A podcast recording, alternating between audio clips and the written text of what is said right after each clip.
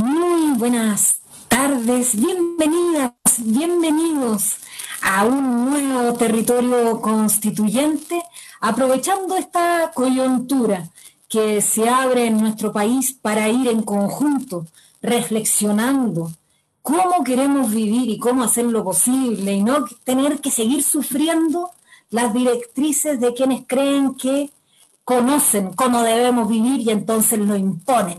Desde ahí, aquí, hoy, jueves 22, Día Internacional de la Tierra, comenzamos este al calor del mate con María Consuelo Infante para problematizar en torno al rol del periodismo y el proceso constituyente. El Colegio de Periodistas hace mucho rato ya y las muchas voluntades que convergen ahí y que también la trascienden, eh, han venido hablando de cautelar que la comunicación sea consagrada como un derecho humano. Y nos parece súper pertinente en este al calor del mate, hincarle un poco más al diente qué significa aquello. ¿Por qué el derecho humano a la comunicación? Para conversar sobre eso, tenemos como siempre presencia territorial. Desde el Choapa nos va a acompañar Gabriela Cortés de la revista Pasto Seco. Desde el Elqui va a estar Leonardo Pastén, candidato constituyente por el Distrito 5, lista del pueblo, Movimiento Territorial Constituyente, igualito que yo, que eh, trabaja, usted lo ha escuchado un montón de veces, ¿cierto?, a través de las radios de nuestra región. Y tenemos presencia también limarina. Vamos a estar con Cristian Herrera, quien es periodista, usted también lo ha escuchado, y que además ahora va de candidato a alcalde independiente por la comuna de Montepatria. Pero además tendremos a Danilo Ahumada, quien es el presidente actualmente del Colegio de Periodistas de Chile. Con este lindo abanico vamos a comenzar este al calor del mate para que podamos tener una bella capacidad reflexiva en nuestra región, nuestro territorio, nuestras familias. Eh, Gaby, me gustaría empezar contigo para que tú te pudieras presentar y cuentes qué es lo que es esta revista Pasto Seco. Nos den la posibilidad de asomarnos desde ya a esas páginas, porque nace, ¿qué es lo que es?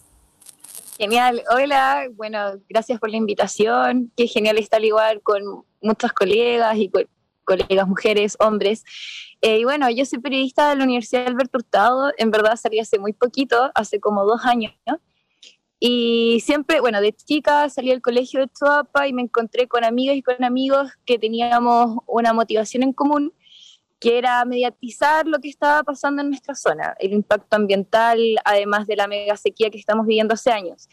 Y de esto salió lo que es la revista Pasto Seco, que pretende aterrizar conceptos que la mayor parte del tiempo son difíciles, por ejemplo, mucho estudio, eh, los proyectos que a veces ponen las mismas empresas que son de difícil comprensión y poder hacer que la gente los entienda y que a través de esta información que le entregamos puedan opinar y hacerse, parte de las decisiones. Más que nada como ser una herramienta eh, para democratizar esto y en verdad llegar a esto del derecho a la información, porque igual la realidad que vivimos en la comuna del Choapa es que igual es una población a la que no se le ha entregado toda la información que debiese saber, y más con tanto impacto a gran envergadura que hay en nuestra cordillera a mar.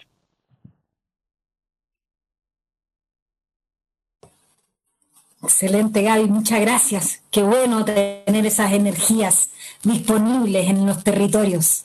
Eh, Leonardo Pastén, preséntese y cuéntenos cómo está desplegando la labor periodística, hoy también política, ¿no? Aquí en el territorio. Hacemos esta primera rueda de presentación y ya luego le entramos directamente al tema. Sí, ¿cómo estás, eh, Consuelo? Hola, ¿qué tal? ¿Cómo están ustedes ahí en el panel? Un gusto saludarles. Buenas tardes también a la gente que está en las casas, eh, viendo este, este programa muy importante, un tema fundamental que está en boga en los últimos eh, días, pero ha estado siempre permanentemente en la, en la palestra mediática porque los medios de comunicación también van construyendo realidades. Y hoy Chile está viviendo un proceso constituyente muy potente, muy fuerte, se viene la elección ahora en mayo, y claramente la libertad de prensa, la libertad de información, la libertad de expresión, está motivado también en este proceso. Recordemos lo que está pasando con la red, la llamada telefónica de Piñera, en fin, muchos temas para cortar durante esta, esta transmisión y muy contento también de poder participar en esta jornada. Leonardo Pastén, al trabajo en la Radio América de La Serena, eh, con cobertura de la región de Coquimbo, y 34 eh, años de experiencia en la calle, en esto del, periodismo, de las comunicaciones, y, y, bueno, disponible ahí para ir enfocando esta tremenda conversación con los tremendos invitados. Gracias, Leo, bienvenido. Cristian, su turno. Cuéntenos preséntese para quienes no lo conocen y también para saber cómo se quiere presentar en este no, María Consuelo, bueno, agradecerte la, invitación, saludar a, a, Gabriel, a Leonardo, a Danilo. Eh, yo estoy como entre medio, porque yo no llevo tanto tiempo en las comunicaciones como el Leo, eh, y llevo harto más que la Gabriela, que está recién eh, empezando en este tema de las comunicaciones. creo que es un tema para, para nosotros súper importante poderlo abordar. hoy día, hoy día me estoy, estoy en mi doble, en mi doble rol, porque estoy como periodista, pero también no, no podemos negar que estamos de candidato alcalde también por la comuna de Montepatria, eh, lo he planteado anteriormente, pues el, servicio público eh, y el ser periodista, el estar en las comunicaciones va bien ligado, y va incluso ligado en la manera en, que, actuamos y que nos forman, pues, eh, quienes estamos en las comunicaciones y redactamos información o redactamos noticias, tenemos que ver dónde está la noticia, acudir a las personas para, para, poder tener los testimonios y después redactar.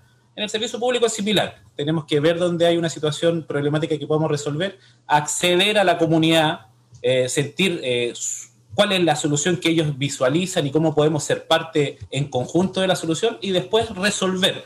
Entonces es, una bajada periodística también que, tiene relación con las comunicaciones eh, y con el servicio público. Contento de participar, Leo lo adelantaba, hay harto tema hoy día que hablar. uno, es de, la mixtura, cuando uno partió en las comunicaciones no existían los medios web, por ejemplo, que hoy día vienen a democratizar en parte el acceso a la información, pero democratizar todavía en algunos sectores, en los sectores rurales, como muchos de nuestra comuna de Montepatrio, donde todavía el Internet es, regular para malo, esa democratización tampoco es tan importante, tampoco es tan influyente y siguen siendo los medios tradicionales los que nos imponen eh, muchas veces el mensaje. Bueno, lo, lo conversamos, lo detallamos un ratito más. Gracias, Cristian, muy bienvenido. Danilo, después de esta presentación de todas las voces de la región, te damos a ti el espacio para que te presentes como presidente del Colegio Periodista. Y María Consuelo, Cristian, Leonardo, Gabriela, los saludo de manera muy fraternal. Estoy en Valparaíso, yo vivo en Valparaíso, nunca me he ido de, esta, de este puerto, así que desde aquí he construido, aportaba obviamente las comunicaciones. Soy actualmente profesor de la UPLA. Eh, estoy haciendo una película para, para sobre la historia del movimiento obrero patagónico, de la memoria y nos ha tocado estar en este tiempo eh, muy complejo para el periodismo, para eh, eh, de todas las vulneraciones a la libertad de expresión que se expresan en muchas formas, que lo vamos a ir conversando, me imagino, ahora en el programa, pero además con, una, con un gran desafío que es avanzar pronto en la nueva constitución para que se consagre el derecho a la comunicación y consagre también otros derechos tan importantes para todos los territorios, para la ciudadanía, que son el derecho a la información, la libertad de expresión, el ejercicio libre de la prensa pero siempre puesto en el territorio y ahí por eso que me parece muy interesante este panel porque vamos a discutir obviamente desde un lugar y de ese lugar son precisamente las necesidades que hoy día tienen comunicacionales o las necesidades que tienen los territorios de Arica Punta Arenas. Así que creo que es muy importante pensar las comunicaciones siempre desde un lugar y ese lugar siempre es el territorio. Eso. Gracias, Danilo. Bienvenido. Em, cuando escuchábamos a Cristian decía los cruces, ¿no? Entre la prensa y la política. Y, es interesante cómo podemos preguntarnos si es que hoy día las y los periodistas somos servidores públicos o somos funcionarios privados, ¿no? Y, y qué es lo que percibe la gente en relación también al ejercicio de nuestra profesión. Entonces, desde ahí les quería preguntar, Em, en las actuales condiciones en las que nos encontramos, con una libertad de expresión compleja, con una libertad de acceso a la información bastante limitada, con una posibilidad de crear los propios medios bastante cuesta arriba. ¿Qué posibilidades hay de que las y los periodistas podamos ser servidores públicos? Y en, y en ese mismo sentido, ¿no?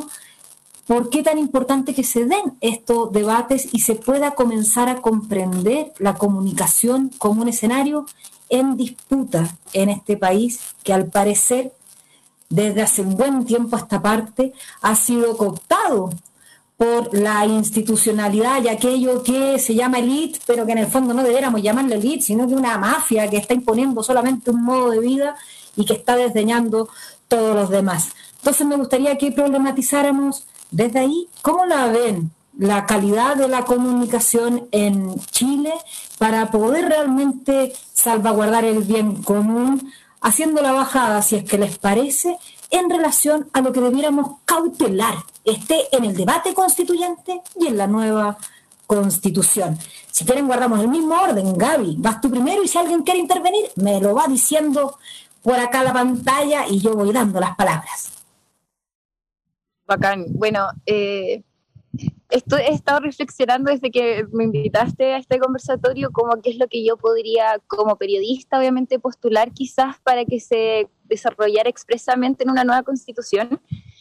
Y bueno, nosotros es cierto que nos enseñan que nos entregan como un mandato, de que se nos enseña de tal forma eh, para poder traducir toda esta información que hay en alguna nube y poder bajarla. Eh, yendo así como en lo concreto, quizás igual pondría ojo en lo que es la ley de transparencia, que es igual algo nuevo. Quizás por ahí, obviamente, exigir tanto a las instituciones eh, de que en verdad se ocupe bien esta ley, que esté la información organizada, que esté bien que esté al día también. Y además eh, poder hacer una educación sobre información, quizás implementarlo en los colegios directamente, de por qué es importante que nosotros tengamos esta información y la aprendamos y así lograr opinar, que sea como eh, casi que un ramo de reflexión sobre la información y no solamente, claro, desde el escenario nosotros como periodistas que somos curiosos, que queremos saber cosas y que nos gustaría que igual estas personas... Eh, lo, sepan, se llenen de este conocimiento, pero igual quizás ir por esta parte de eh, mostrarle a la gente que estas herramientas son útiles para vivir el día a día. Por ejemplo, que nos enseñen a leer o que nos enseñen la importancia quizás de un informe de Contraloría para saber por qué, cómo administran nuestros recursos distintas instituciones, o también cómo aprender a leer los estudios de impacto ambiental, que hoy en día, bueno, también me gustaría destacar que desde mañana va a estar vigente el acuerdo de Escazú y Chile todavía no lo ha firmado, que eso igual iba a proteger a, las a los ambientalistas, a quienes también queremos informar respecto a lo que está pasando en nuestros territorios. Eh, y yo creo que lo llevaría más que nada por eso, que al final es un mandato como periodista, obviamente las escuelas de distintas universidades lo enseñan de una manera distinta, a mí sí me lo enseñaron con un rol más social, de en verdad eh, poder mostrar todo lo que podamos, porque la gente se lo merece, porque la gente tiene que saber todo lo que detrás tratan quizás de ocultar, por así decirlo, porque igual es información que está, pero nosotros no nos enseñan a ocupar todas las herramientas que hay, como son las, bueno, nosotros en la universidad sí, pero me refiero a que la gente en general, lo que yo sé, yo sé que cualquier otra ciudadano o ciudadano igual lo puede aprender, ocupar herramientas eh, que son como las páginas web, de cómo bajar información, de cómo leer quizás ciertas eh, leyes, de cómo aprender a encontrar ciertos dictámenes y cosas por el estilo. Eso, yo, esa es mi opinión. Sí, eh, Consuelo, yo quería... Se llama la escuela también de entradita. Leo Pastén, vaya usted. Sí, quería agregar respecto al tema de la, del, periodismo, libertad de expresión, libertad de derecho a, comunicación, en fin, todo aquello, va ligado al proceso natural de las comunicaciones. Y las comunicaciones entre los seres humanos, en fin, es un proceso que está en constante evolución, eso lo sabemos, lo sabemos todos. Y en ese sentido, el periodismo no está alejado de este proceso evolutivo que ha ido teniendo junto con la tecnología. Efectivamente, recién Cristian Herrera decía, claro, no, los tiempos eran más complicados. Por ejemplo, yo cuando reporteaba en Radio Chilena en Santiago, eh, tuve la suerte de reportar con, yo creo que los primeros teléfonos celulares de la época, que era una mochila, una antenita que salía de la espalda, y eh, la batería duraba 45 minutos, y era llamada telefónica análoga, y había que pagar por llamar, y se pagaba por recibir, y había una mochila tremenda atrás. La tecnología hoy lo permite hacer muchas cosas eh, hoy con, con, esto, con un teléfono, transmitiendo, yo estoy transmitiendo desde un vehículo porque me estaba movilizando por, un, por, un, tema interno personal, pero resulta que todo ese proceso de la comunicación, eh, la tecnología de qué forma puede ayudar a que la comunidad logre entender la realidad. Y aquí viene, y yo quiero meterme ya un poco más de fondo al otro tema. Las comunicaciones siempre están destinadas a influir en los demás, siempre. Y de ahí se influir de, alguna forma. Y de ahí aparece también, se desliga este otro apartado que es la publicidad, ¿cierto? de las comunicaciones. Pero en el caso del periodismo propiamente tal, debemos propender a buscar la verdad y entregársela de la forma, ojalá, más didáctica posible a la gente de nuestro país, entendiendo además las distintas realidades. No, eh, Chile es tremendamente desigual. Y si bien la prensa tiene hoy facilidades para poder despegarse por los territorios, eh, para poder llegar fácilmente con una cama, de transmitir en, en 4G, en fin, o en 3G, o en 5G próximamente, pero no resulta que esa comunicación le llega a la gente de las ciudades, no le llega a la gente de la ruralidad. La gente de la ruralidad tiene una antena parabólica y ve noticias del mundo y no conoce la realidad nuestra eh, por la antena satelital, ¿cierto? y fue fácil encontrar un cerrito, una casa por ahí, eh, estoy haciendo una comparación extremando, ¿cierto? Pero en el techo una parabólica. Claro, porque no tiene posibilidad de tener eh, medios de comunicación locales, especialmente para conocer su propia realidad, pero sí conoce la de otros. Entonces, para finalizar eh, eh, esta intervención, hay que propender siempre a comunicar con la verdad. Y yo me temo que en este país tenemos una involución respecto al desarrollo del buen periodismo, no porque los periodistas sean malos, no porque los periodistas no quieran, sino que la propiedad de los medios de comunicación no permite desarrollar el periodismo que estamos buscando, informar a la gente como corresponde.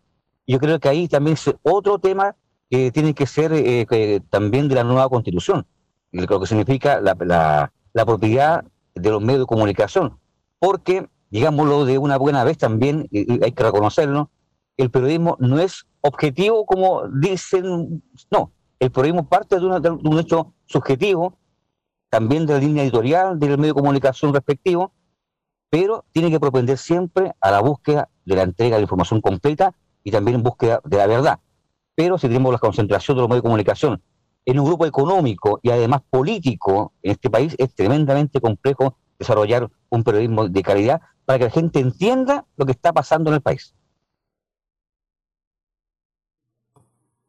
Gracias, Leo. Cristian, vamos por allá. Sí, voy a, voy, a, voy a partir con tu pregunta inicial, servidores públicos o funcionarios privados, que es la pregunta que, que nos, nos, invitaba ahí a, a, conversar. Debiéramos ser siempre servidores públicos, porque eso hablaría de, que se está cumpliendo el acceso a la información a todos y a todas, una información veraz, eh, oportuna y que vaya llegando a todos los sectores. Eh, pero hoy día hemos dado ejemplos claros eh, en nuestro país que hay muchos que no quieren que esa información llegue a todos y a todas. Hoy día cuando se toman decisiones, por ejemplo, en el tema de la pandemia, cuando se levantan eh, cuarentena o pasamos de fase, no contamos con todos los datos, toda la información. Por eso la gente termina no entendiendo. Si mantenemos casi los mismos datos que con que nos fuimos a una cuarentena y hoy día volvemos y salimos de una cuarentena, no se entiende. Si es por temas netamente sanitarios, si es por temas económicos, eso no está hoy día sobre la palestra. Y cuando se, se comienza a investigar también algunos casos de corrupción, como pasa pasó en, el ejército con esta investigación que se hizo a periodistas, entre ellos Weber, eh, y ahí Danilo puede ahondar mucho más en eso, que me imagino que tiene harta pega con, con, todo, con todo eso que ha ido pasando, lo que ha ido saliendo en los últimos días, de cómo se ha espiado a periodistas que están haciendo su trabajo, que están haciendo el rol social de investigar, de controlar que las entidades públicas eh, cumplan con su rol y, se ajusten a las normas de, de derecho y que no haya actos de corrupción eh, y terminan siendo ellos los investigados y los jueces, y los jueces se prestan para, para eso, para, para que se le intercepte el teléfono. Eh, creo que habla y da prueba de, que es muy difícil que lleguemos a ser eh, servidores públicos si es que somos, somos lo que tenemos que ser, una molestia para el sistema. E-, ese es el buen periodismo, cuando nos transformamos en una molestia para el sistema, porque estamos entregando la información, porque estamos develando actos de corrupción, eh, pero hoy día no tenemos el resguardo. Y no solo hoy día el resguardo de las instituciones, como, como los jueces, el Ministerio Público, eh, sino también el resguardo económico, porque quienes hemos trabajado en medios de comunicación, eh, y yo creo que a todos los que llevamos años, más de alguna vez hemos visto como una nota nuestra no ha aparecido, y no porque nosotros no la hayamos hecho, sino porque el medio finalmente la, bajó, decidió bajarla, no, decidió no publicarla y no estuvo la nota nomás, eh, y se quedó el trabajo ahí porque recibió alguna presión. Eh, hoy día, y por eso lo hablaba yo, que, que, a uno le, gusta esto de la aparición de los nuevos medios que democratizan un poco la entrega de la información, porque los medios antiguos, eh, y, a raíz de algo que, también eh, nos pasa como periodistas, nuestra precariedad laboral, precariedad laboral, porque si no te gusta y si reclamáis porque, porque la nota no salió, bueno, chao, te fuiste. Hay, hay muchos periodistas más que están esperando eh, el espacio y, se acaba y así se resuelven hoy día los problemas con los periodistas en los medios de comunicación masivos. Entonces, eh, bueno, es importante avanzar la nueva constitución eh, en la creación de estos nuevos medios, pero también en el financiamiento de estos nuevos medios, porque hoy día la gran cantidad de la plata de los organismos públicos, que son los que más invierten, se quedan en los medios tradicionales, se quedan y van a esos medios tradicionales. nosotros, en los últimos días, y ahí leo, Gabriela, y, tú, Consuelo, lo pueden ver, ha sido vergonzoso lo que ha pasado con el principal diario de la región con respecto al proyecto minero Dominga, donde una, es una portada que no, es, no dice nada en términos noticiosos y se basan en estudios y en encuestas que, que la verdad ha sido, eh, que uno empieza a revisar la metodología y también es, algo eh, que, uno lo puede cuestionar. Entonces uno dice, esos son los medios que hoy día la, comunidad ve, que, los ve pegaditos ahí, los ve recorriendo por, por, las redes sociales. Entonces hay harto que, paño que cortar y harto eh, lo que podemos avanzar. Tenemos que ser servidores públicos, eh, pero hoy día en el contexto que estamos somos funcionarios privados, pero en condiciones bien precarias. Para más remate. Muchas gracias, Cristian. Bueno, ahora vamos a hablar con Danilo sobre esto mismo, ¿no? Las condiciones en las que se encuentra el gremio también. Uy, es como larguísimo, voy a tratar de hacer como, porque hay varios puntos ahí han planteado los colegas, varios elementos muy importantes, que para poder comprender esto completamente, obviamente necesitamos hacer un caso, un recorrido histórico de las comunicaciones en Chile, de cómo hoy día este sistema que es tan concentrado, que la concentración de medios no es otra cosa que prohibir que, fluya algo tan elemental en una democracia como el pluralismo en los medios de comunicación. Entonces, cuando tenemos un sistema tan concentrado de medios de comunicación, donde no existe una, no, existe una institucionalidad de las comunicaciones y donde además el sistema neoliberal eh, también cooptó los medios de comunicación, porque los comprendió y lo entendió como una empresa más. Y los medios de comunicación, como bien se plantea acá, tienen un rol distinto, tienen un rol social. No es lo mismo tener un banco, que tener un supermercado, que tener un medio de comunicación. Entonces, cuando los medios de comunicación entran en esta lógica del mercado, y por eso que no nos extraña, hoy día está naturalizado, que eh, un Luxic o los banqueros sean dueños de los medios de comunicación en Chile, de los principales medios de comunicación, se ha ido naturalizando esa práctica. Y que, y que lamentablemente no es normal. En algunos países está absolutamente regulado quiénes son los dueños de los medios de comunicación, pero en Chile, como no existe un marco regulatorio, hoy día no hemos podido avanzar efectivamente la democratización efectiva de los medios de comunicación. Y entendiendo que además los canales de televisión, yo que vengo de Valparaíso, donde nació la televisión pública a través de UCB, eh, los canales de televisión en algún minuto estaban en las manos de la universidad. Los, los canales están en unas concesiones que son espacios radioeléctricos que son públicos, por lo tanto nos pertenecen a todos y a todas las chilenos su espacio. Por eso que la ciudadanía tiene que exigirle un rol social un rol público a esos medios de comunicación, porque utilizan una frecuencia que nos pertenece a todas y a todas. Entonces, en ese sistema tan concentrado de medios, y además donde, mi esto es una opinión personal, no es una opinión del colegio, eh, se ha ido se ha ido cuajando esta idea de la transición prolongada y la transición también, esta transición en la medida de lo posible, desde el retorno a la democracia también impregnó en los medios de comunicación. Por eso que hoy día, cuando aparecen medios de comunicación que colocan a otras voces y rompen con esta estructura hegemónica del discurso, aparecen todas estas acciones de censura. Lo que le está pasando, por ejemplo, a la red, que coloca otras voces que no son las mismas, en un debate, por ejemplo, pueden estar los pueblos originarios no desde una dimensión de, como fuente o una dimensión de víctima o eh, que efectivamente se criminaliza el movimiento mapuche o el conflicto mapuche, sino que aparecen como actores opinando y hablando, que es lo que corresponde en los medios de comunicación. Aquí no estamos haciendo lo que hace la red, lo que deben hacer los medios de comunicación en general, poner diversidad de voz y poner distintas perspectivas de mirada. Pero aquí aparece ese escenario de, de poca regulación que termina obviamente con problemas, como decía la Gabriela, de con, acusaciones hoy día sumario al interior del MinSal porque no entrega información correcta sobre el tema de la pandemia y por lo tanto los medios de comunicación tienen que andar, sobre todo los medios de investigación, pidiendo por favor que se entreguen informaciones correctas, porque una de las cosas importantes en una crisis sanitaria y social como la que estamos viviendo es que la ciudadanía necesita una información concreta y real. Entonces esto de que se entregue información a media también es atentar contra la libertad de expresión, contra el derecho a tener una información completa. Pero además a esto se le suma recursos, lo decía parece que Cristian, que no tenemos el avisaje estatal, por ejemplo, el avisaje estatal que debería llegar a los medios de comunicación regionales no llega de la forma como nosotros pensamos, porque esto es un gran negociado.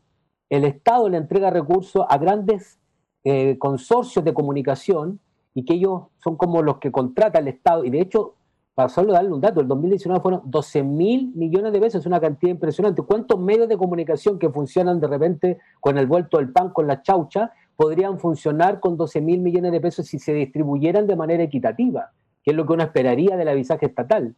Eh, pero además, casi el 10% corresponde solo a una empresa de comunicaciones. Entonces, es un tremendo negocio y con las comunicaciones no se puede no puede haber lucro de alguna manera, por el rol que habíamos dicho al principio, que es el rol social, y un poco lo decía María Consul, que, después lo vamos a tocar, me imagino más adelante, que nosotros por lo menos concebimos la comunicación como un derecho humano, tan relevante como el derecho a la salud, a la vivienda, en esa categoría, porque es tan fundamental en una democracia. Entonces, está este escenario que yo les decía como histórico, de hecho, es súper es contradictorio porque esta transición, lo que ha hecho, esta transición larga, lo que ha hecho es que hoy día existan menos, menos, menos medios de comunicación que hasta lo que existían a fines de la dictadura, que habían hasta más medios impresos, uno podía mirar más medios y hoy día todo lo vemos, además Copesa ahora cierra en la cuarta y deja la tercera, entonces hoy día cuando hablamos del duopolio de, la prensa escrita, hoy día ya no tenemos un duopolio, sino que tenemos un monopolio, porque solo existe el Mercurio como gran cadena nacional, que además tiene la repercusión con todos los, con todos los medios regionales, en el fondo, que dependen de, de la familia Edwards o Copesa, los medios de Copesa, que cada vez son menos. Entonces, en ese escenario, que ya era complejo, donde tenemos despidos masivos, casi 2.000 periodistas en el último tiempo, eh, que teníamos precarización laboral, aparece estas otras acciones que son muy complejas, que son las acciones de censura, de persecución a los periodistas, de espionaje, de llamados por teléfono, eh, y ya eso que creo que es lo más grave de todo, se suman los casi 300 casos que tenemos registrados eh, o que tiene que registrado el Observatorio por el Derecho a la Comunicación de agresiones a la prensa, eh, comunicador independiente, eh, camarógrafo, gráfico, etcétera, desde el 18 de octubre en adelante.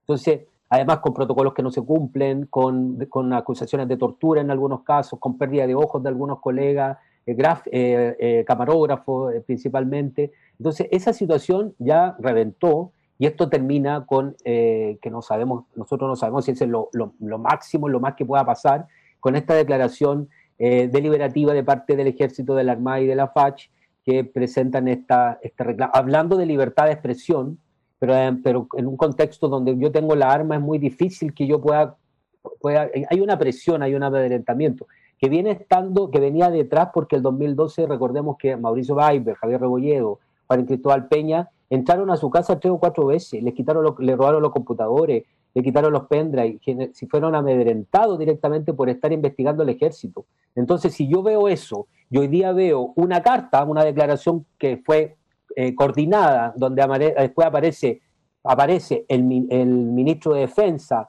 con otra declaración, y después escuchamos al, vocero de gobierno, al ministro del óleo, señalando que lo que había hecho el ejército estaba era correcto, eso es tremendamente grave, tremendamente grave, porque, volver a insistir, ahí se genera amedrentamiento y censura. Un periodista que está haciendo investigaciones, que en algún minuto se entraron a su casa tres veces, le robaron sus cosas, eh, se sienta amedrentado y hoy día aparece esta carta, no es algo casual y algo eh, eh, excepcional que haya hecho el ejército, en este caso la Fuerza Armada. sino que precisamente trabajan de manera deliberativa, se han opinado de manera deliberativa para censurar a medios de comunicación en este caso, un sketch por lo demás, pero que se viene sumando a todas las declaraciones de los ministros cuando acusan a los periodistas, cuando le dice, oye, esta nota no dice lo que está pasando en Chile, y un ministro París le dice a la periodista Yanna Musa del Washington Post que hace una columna que, que hay una, una mala intención, casi como que existiera una campaña orquestada de los medios de comunicación internacionales y de, chilenos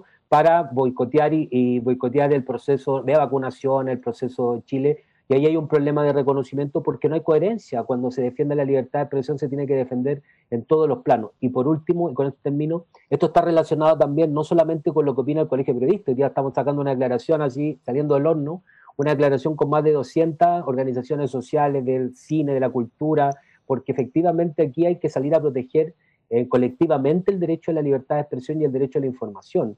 Y esto está ratificado por el informe de la Relatoría para la Libertad de Expresión, de la Corte Interamericana de Derechos Humanos, está ratificado por Periodistas Sin Fronteras, que sacaron una publicación hace dos días atrás donde señala que Chile cayó desde el ranking de libertad de expresión porque es evidente lo que está sucediendo. Y cuando tenemos un gobierno que no escucha, que genera medidas más coercitivas, hoy día nos enteramos recién de una, se estaban vacunando los periodistas porque nosotros insistimos que los periodistas que estaban en terreno eran vectores de eh, contagio y que ya habíamos tenido un montón de casos en, en Araucanía por causa de una, de una Ceremi quedamos casi sin medios de comunicación porque estaban todos en cuarentena o contagiados. Entonces, y hoy día, por una decisión arbitraria nuevamente, ya no se pueden vacunar los periodistas. Entonces, ese es el nivel que estamos viviendo y por lo tanto hay que salir a defender como corresponde la libertad de expresión y, y para más adelante, obviamente, seguir avanzando en este proceso constituyente que para nosotros es nuestra esperanza. No hay otra. Si hoy día esto ya está de alguna manera sentenciado, lo que tenemos que avanzar es que el proceso constituyente, y necesitamos la fuerza ahí, porque esta no es una demanda solamente de los periodistas, de los comunicadores, sino que tiene que ser una demanda ciudadana, instalar el derecho a la comunicación como un derecho humano y que se consagre en la nueva constitución. Eso, disculpe que me haya alargado, pero era como, eran como varias cosas y justo lo que está pasando en estos días. O sea, todos los días pasa una situación de vulneración, obviamente, a la libertad de prensa y el ejercicio, eh, perdón, a la libertad de expresión y el ejercicio de la prensa. No, Danilo, todo lo, contrario. Creo, de hecho, que te voy a dar la palabra de nuevo, porque en virtud de estas aberraciones que se han venido reproduciendo de manera sistemática, dando cuenta de un patrón de comportamiento, no es la manera soberbia de actuar de un determinado dueño de un medio, sino que es una lógica que se impone, que atraviesa las universidades, que atraviesa los medios y su propiedad, que atraviesa el sentido común y que no está siendo vista, el Colegio de Periodistas eh, impulsó una iniciativa de eh, instar a candidaturas a que suscribieran el derecho humano, o sea, a la comunicación en el proceso constituyente. Entonces, de piso para la siguiente ronda, me gustaría que nos dieras cuenta de en qué consiste, de qué estamos hablando cuando hablamos de aquello, para luego recoger desde la experiencia concreta territorial que tenemos por acá los impactos que eso tendría en el ejercicio de nuestra profesión y vocación. Danilo, dale tú para que nos cuentes en qué consiste esta carta.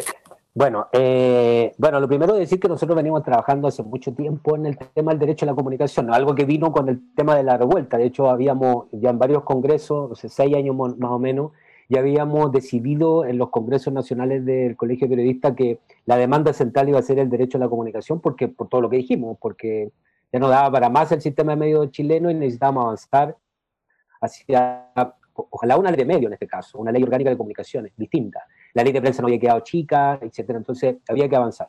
Entonces nosotros habíamos resuelto hace mucho tiempo el tema del derecho a la comunicación y además en el Congreso de Arica ya habíamos planteado que era a través de una, una asamblea constituyente. El Colegio Periodista había planteado que la vía era una asamblea constituyente y era modificar eh, la constitución y que se consagrara el derecho a la comunicación en esa constitución. Entonces, hace un tiempo atrás nos coordinamos con la, eh, armamos un bloque por el derecho a la comunicación, donde hay escuelas de periodismo, eh, medios de comunicación, organizaciones de la sociedad civil, por ejemplo, está Gatos Protegidos, hay organizaciones de derechos humanos, el Observatorio por el Derecho a la Comunicación, en fin, somos muchas organizaciones que hemos generado este gran paraguas que es el bloque por el derecho a la comunicación, con hartas iniciativas, foros, debates. Y después de la revuelta social también tuvimos esa oportunidad de hacer estos debates, estos cabildos, casi en todas las regiones se hicieron, donde recogimos también la información de los territorios, porque nosotros comprendemos que este no es una demanda de los periodistas, como lo decía anteriormente, sino que es una demanda de la ciudadanía. Por lo tanto, si no está la ciudadanía, no están los territorios participando en la elaboración de esto, no tiene sentido. No tendría sentido, porque las comunicaciones tienen un objeto, tienen, están, están pensadas principalmente con ese rol social. Bueno, en resumen, lo que hicimos como colegio periodista fue convocar a, candidatos y candidatas constituyentes de Arica Punta Arena. Partimos primero con una base de periodistas, candidatos periodistas, entre ellos la Bea Sánchez, bueno, convocamos a la Patricia Polister, eh, habían, habían periodistas de Arica Punta Arena, Germán, de Arica, no sé, habían varios, y eh, los sumamos en primera instancia a ellos, y después abrimos el abanico, y hoy día creo que son 150 eh, por ahí, no me equivoco, no voy a ser exacto, ser 120, 120 candidatos y candidatas constituyentes, ahí están ustedes también, en esa lista, eh, eh, que, que, lo que pretende son dos cosas. Primero, que nos ayuden a, para que la discusión en el proceso constitucional, en la campaña y cuando se redacte la constitución, obviamente avanzar hacia, hacia el derecho a la comunicación, porque además el derecho a la comunicación también es un elemento muy ideológico, genera mucho, mucho rasquemor porque coloca límites, coloca, coarta de alguna manera esta este sistema de medios concentrado y por lo tanto abre el abanico. Entonces, los recursos de la visa estatal, se abre, se abre todo el abanico y por lo tanto eh, eso significaría democratizar de alguna manera el sistema de medios chileno y eso genera conflicto ideológico además, pues, porque algunos dicen, bueno, ustedes lo que pretenden es casi constituir medios estatales que dominen la agenda, etcétera, y nosotros no hemos planteado jamás eso, porque no, no, el sistema es democrático, cuando hablamos de sistema democrático, defendemos el sistema democrático en toda su forma. O sea, está bien que exista la tercera, está bien que exista el Mercurio, está bien que exista el Canal 13, pero también tienen que existir otros medios de comunicación con las mismas reglas del juego, nada más, estamos pidiendo, si era como, es algo tan simple. Entonces, lo que se plantea acá tiene dos patas. La primera pata es el proceso constituyente debería consagrar en uno de sus artículos el derecho a la comunicación como un gran paraguas, comprendiéndolo como un derecho humano y que coloque en el centro el derecho a la comunicación, colocar en el centro la libertad de expresión, que por lo demás hoy día la Constitución no la, no la tiene garantizada. Habla del derecho a emitir opinión, etcétera, pero no el derecho eh, consagrado a la libertad de expresión, que hoy día está ratificado además por tratados internacionales, la Convención de San José, etcétera, plantea efectivamente que hay que regirse por el tema de la libertad de expresión como un principio básico de los otros derechos, además, como que le da una categoría súper importante, además, por el tema como derecho humano. Y eh, además que se consagre el derecho a la información, eso significa que el Estado tiene que garantizar que toda la ciudadanía tenga acceso a, una, a medios independientes, medios pluralistas, etcétera, y el libre ejercicio de la prensa, que hoy día no lo tenemos resuelto.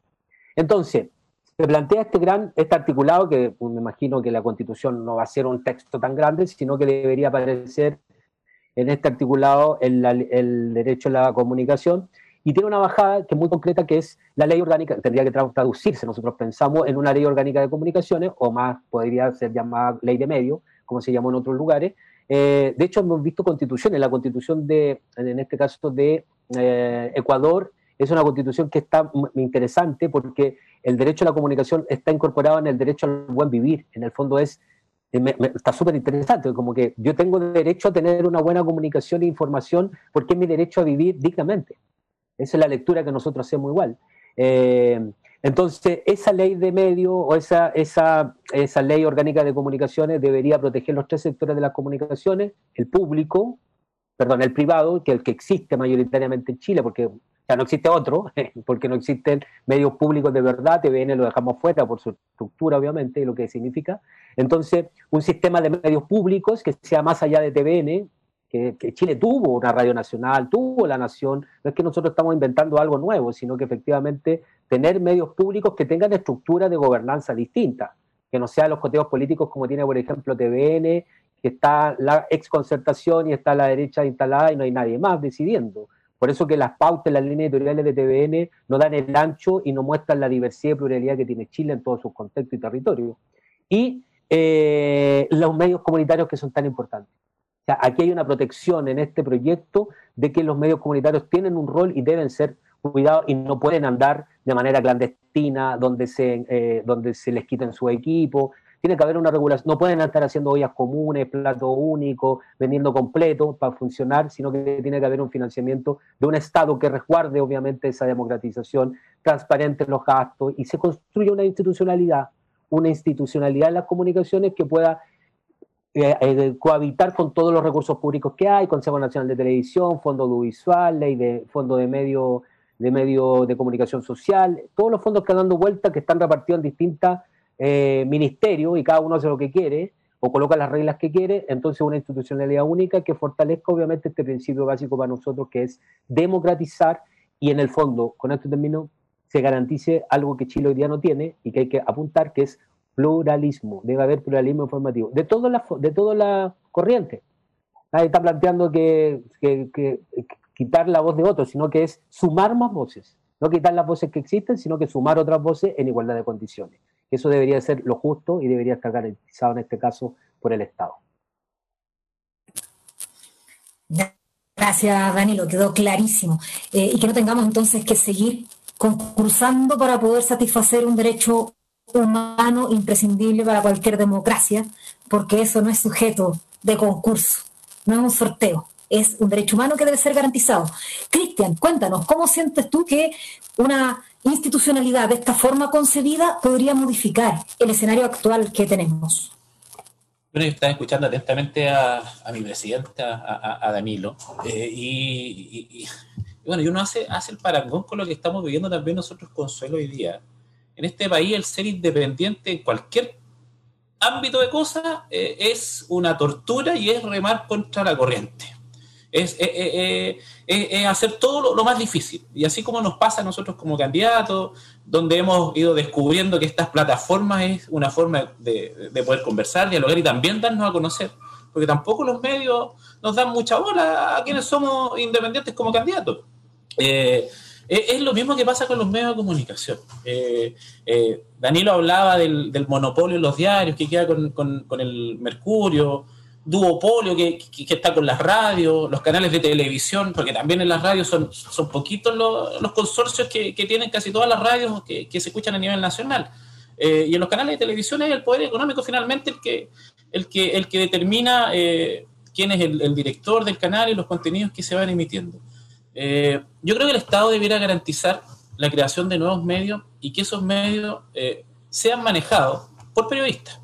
Ahí debiera estar el punto eh, porque eh, estos nuevos medios siempre, siempre generan, generan resquemor y el empresariado está feliz como hoy día se están dando las cosas. Entonces el avisaje ellos lo colocan en los medios que hoy día están establecidos porque entienden que colocar el avisaje en esos medios establecidos eh, no es financiar un espacio publicitario, sino que financiar muchas veces también el silencio porque como no tienen una relación con el periodista, ellos se, coordinan directamente entre gerencias por la formación, por, por, por, la conexión que existe. Siento que el Estado debiera garantizar que los nuevos medios sean eh, de periodistas, con ética periodística. Nosotros tenemos un código de ética y nos podemos regular con respecto, eh, ojalá, ojalá que, también eh, el colegio periodista tenga mayores atribuciones para regular, para estar ahí eh, encima de los medios de comunicación que emiten una, noticia falsa o que tergiversan parte de la realidad, porque hoy día tampoco, tampoco está esa herramienta tan claramente, si bien está, está como ahí redactada, pero, pero no existe el rol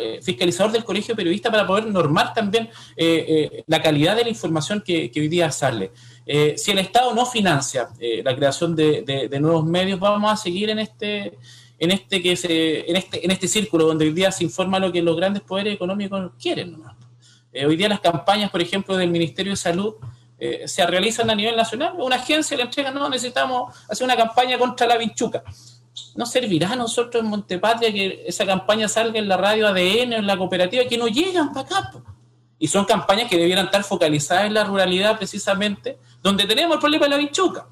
Eh, pero hoy día pasa, tenemos, tenemos situaciones como esa, que, por, por, esta concentración de los medios y, como el Estado tiene que meterle plata a los mismos medios que están, le meten agencia en Santiago y contratan cadenas nacionales que no, no cumpliendo el objetivo que es llegar a la ruralidad. Eh, y cuando llega es porque se llega a un acuerdo, por ejemplo, con radios con la Archi, no, tenéis que pasar este visita nomás, pero a tocar esto nomás, pues esto es lo que te toca de la torta.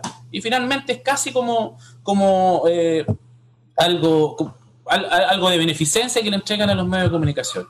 Eh, nosotros tenemos que fortalecer, y la nueva constitución debe fortalecer la creación de nuevos medios, la creación de medios comunitarios, y que como medios comunitarios que tengan un financiamiento, que puedan ser financiados.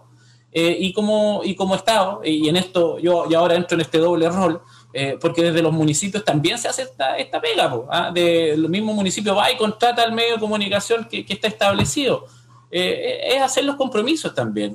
Hoy día hay una carta firmada por, los constituyentes eh, con respecto a lo que debiera incluir la nueva constitución. Debiéramos firmar también. Hay varios candidatos periodistas, alcaldes también, de comprometernos los alcaldes a que con los recursos públicos poder garantizar que los medios locales, los medios comunales, los medios independientes también puedan acceder al financiamiento, eh, vuelvo a insistir, para dar información, no para silenciar, como hoy día funciona, porque el Estado, no, te yo te coloqué tanta plata, no podéis, no podéis decir eso. ¿ah? No, ¿cómo, ¿Cómo vas a decir eso? Y terminan bajando notas muchas veces por eh, jugando con, con, la situación de subsistencia que viven muchos medios de comunicación y que saben que si se les va un auspicio o no, eh, puede, puede ser la quiebra del medio de comunicación. Eh, eso varía Consuelo y, y, recogiendo parte de las palabras de, de Danilo. Gracias, Cristian. Eh, Leo, la misma pregunta. ¿Cómo introducimos, qué cambio generaría la introducción de la comunicación como derecho humano en nuestra constitución en el escenario que estamos hoy día viendo y dibujando en este panel? Sí, es, una, es un gran tema, la verdad es que da para mucho y aquí yo coincido plenamente con Danilo cuando los medios de comunicación, eh, cuando todo el, el, neoliberalismo, cuando el tema del libre comercio, cuando la plata se mete en los medios de comunicación en algo tan importante como el derecho a las comunicaciones, a informarse pluralmente con la veracidad y todo aquello, esto se, comenzó a podrir. Antes teníamos problemas de la prensa amarilla, los sensacionalistas, un montón de cosas. Tenemos también la prensa muy vinculada, más abiertamente vinculada a los partidos políticos, en fin pero también ahora se metió hace bastante tiempo en este proceso todo lo que significa el neoliberalismo. Y por eso es tremendamente eh, terrible lo, que pasa, porque manda la plata, así como se metió en todo, manda la plata, y yo también comparto lo que dice Cristian Herrera, en el sentido de que la precariedad laboral que tienen los medios de comunicación para con sus trabajadores. Y eso es efectivo. Si te gusta, bien, si no te gusta, ándate. Y la verdad es que no solamente va por ese lado, sino que además se agrega otro tema que es eh, ni siquiera existen los contratos de trabajo. Es el funcionario a honorario, que tiene que trabajar horas, horas, no se les paga horas extraordinarias, no tiene ningún derecho. Y la verdad es que esa situación es muy penoso porque en esas condiciones son las que trabajan los periodistas y, las, y los y las periodistas de, nuestro país en los medios de comunicación y, muchas veces en regiones el panorama es más desolador todavía porque casi es por eh, vocación de servicio público, como también se hablaba acá. Pero también hay un tema del periodismo que, que aquí no hemos enfocado en el tema mediático, pero también el, tema del periodismo comenzó a ser capturado por los partidos políticos. Recordemos que eh, hay muchos periodistas, y aquí voy a meter las patas a, fondo con esta materia, pero recordemos que los servicios públicos también tienen periodistas y son contratados por cuoteo político. No, si este cupo le corresponde al partido, y por lo tanto al partido político X le corresponde el cupo del cargo de periodista porque es un cargo de confianza, dicen especialmente los municipios. Y es falso, porque los cargos de confianza de las municipalidades no están considerados los, los, periodistas. Entonces ahí empieza otra vez el cuoteo político. Yo no sé si Danilo está al tanto, pero acá en la región de Coquimbo, en, la sede de la intendencia, en la sede del gobierno regional, frente a la Plaza Armas, al ladito, en la misma sede, dentro del mismo metro cuadrado de intendencia, está la denominada Plaza del Periodista. Y para mí es una relación tremendamente incestuosa entre poder político y el poder de la prensa, ah, porque la señal que se le da a la comunidad, gobierno, poder político, y el ladito, al ladito, si eh, pertenece al mismo edificio, está la Plaza del Periodista. En su momento, yo dije, si van a ponerle un nombre a esa plaza, póngale por último el nombre de Plaza de la Libertad de Expresión, ya ahí caben todos. Pero se pusieron Plaza del Periodista con una señal para mí muy terrible, es una relación casi incestuosa de lo que significa eh, eh, los fiscalizadores tienen que fiscalizar a los que están al ladito, como compadres. Entonces también ahí, ahí tenemos otro rol que, que, resguardar, que es como lo político, no hablo de la política, la política de la ciencia, hablo de lo político, los partidos políticos también han secuestrado de alguna forma eh, todo lo que significa la libertad de expresión, lo que significa también el acceso laboral, lo que significa también eh, qué se comunica, porque desde los municipios, por ejemplo, o desde las secretarías de gobierno, eh, también se informa con la lista política, para no que la figura del alcalde tiene que figurar, para que redundarse, perdón, eh, por sobre lo que, corresponde como, como gestión del municipio. Y la Contraloría ha sido súper cara con respecto a esa materia. Está prohibido ensalzar la figura de los alcaldes o de los concejales. ¿Y qué es lo que hacen hoy los, los servicios públicos? Ensalzan la figura. Está prohibido. La sanción a la Contraloría. Pero igualmente se hace. Entonces, no solamente hay que regular el tema del mercado dentro del medio de comunicación, también hay que regular el tema de la, comunicación que se da en los servicios públicos y también agregando este factor del cuoteo político que de alguna buena vez tiene que desaparecer este país.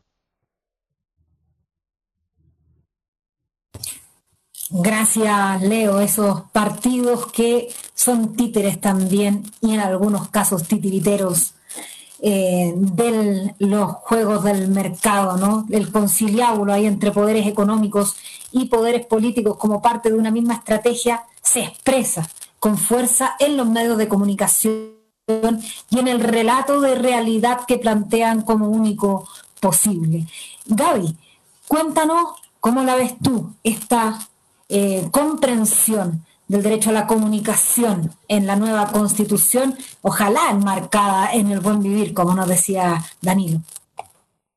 Sí, bueno, de hecho, escuchando con atención lo que decían los colegas, eh, siento que todo eso que estamos tratando de imponer en, de, como derecho humano a la información se refleja mucho en la práctica nuestra como revista. Nosotros queremos ser un medio que descentralice la pauta, que se ponga ojo en estos lugares donde eh, no se habla en los medios tradicionales. igual hice mi práctica en un medio bastante conocido a nivel nacional y me pude dar cuenta igual de cómo está tan acotado el espacio para eh, los hechos que pasan a lo largo del país.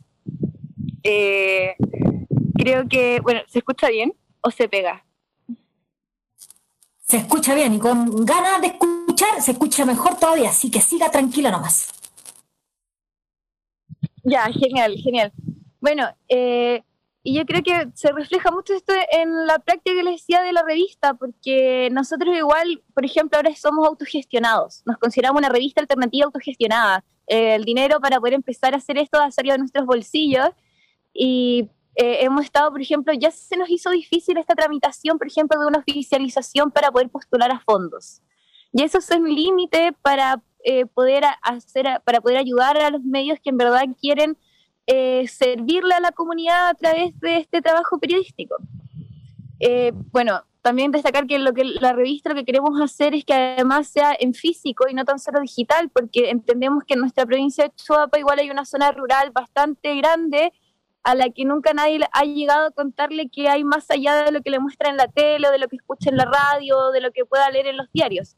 Nosotros igual nos impusimos, nosotros una de nuestras motivaciones que queremos hacer como revista, por ejemplo, es poder acercarnos a las personas de algún modo a las zonas rurales y explicarle igual esta información y de por qué ellos merecen tenerla y de por, y para qué les va a servir, entendiendo igual que en las zonas rurales quizá hay más personas mayores, eh, tercera edad, quizás, pero lograr hacer que no además de querer descentralizar la pauta, de que todos se sientan partes de de por qué tienen que ser receptores de esta información. Y creo que lo que postula el Colegio de Periodistas nos sería de gran ayuda porque, eh, porque además nosotros abrimos un espacio que es lo comunitario, que es que las personas que quieran aportar con, sus conocimientos sean parte de esta revista, igual puedan escribir, obviamente eh, que esté apegado a lo que sea nuestra línea editorial, pero así poder hacer redes, que la información sea un puente para poder opinar todos, para poder conversar todos y que obviamente no se ensucie de algún modo, porque tenemos hoy, bueno, yo que estoy recién saliendo, que sé como de una generación eh, más actual, eh, me doy cuenta de cómo en verdad se ha mal utilizado la información por parte, por ejemplo, de lo que decía Leonardo, los municipios. Onda, ya ni apela hace poco un informe de Contraloría eh, dictaminó que hubo una revista en que se estaba enalteciendo al alcalde cuando es parte de su trabajo.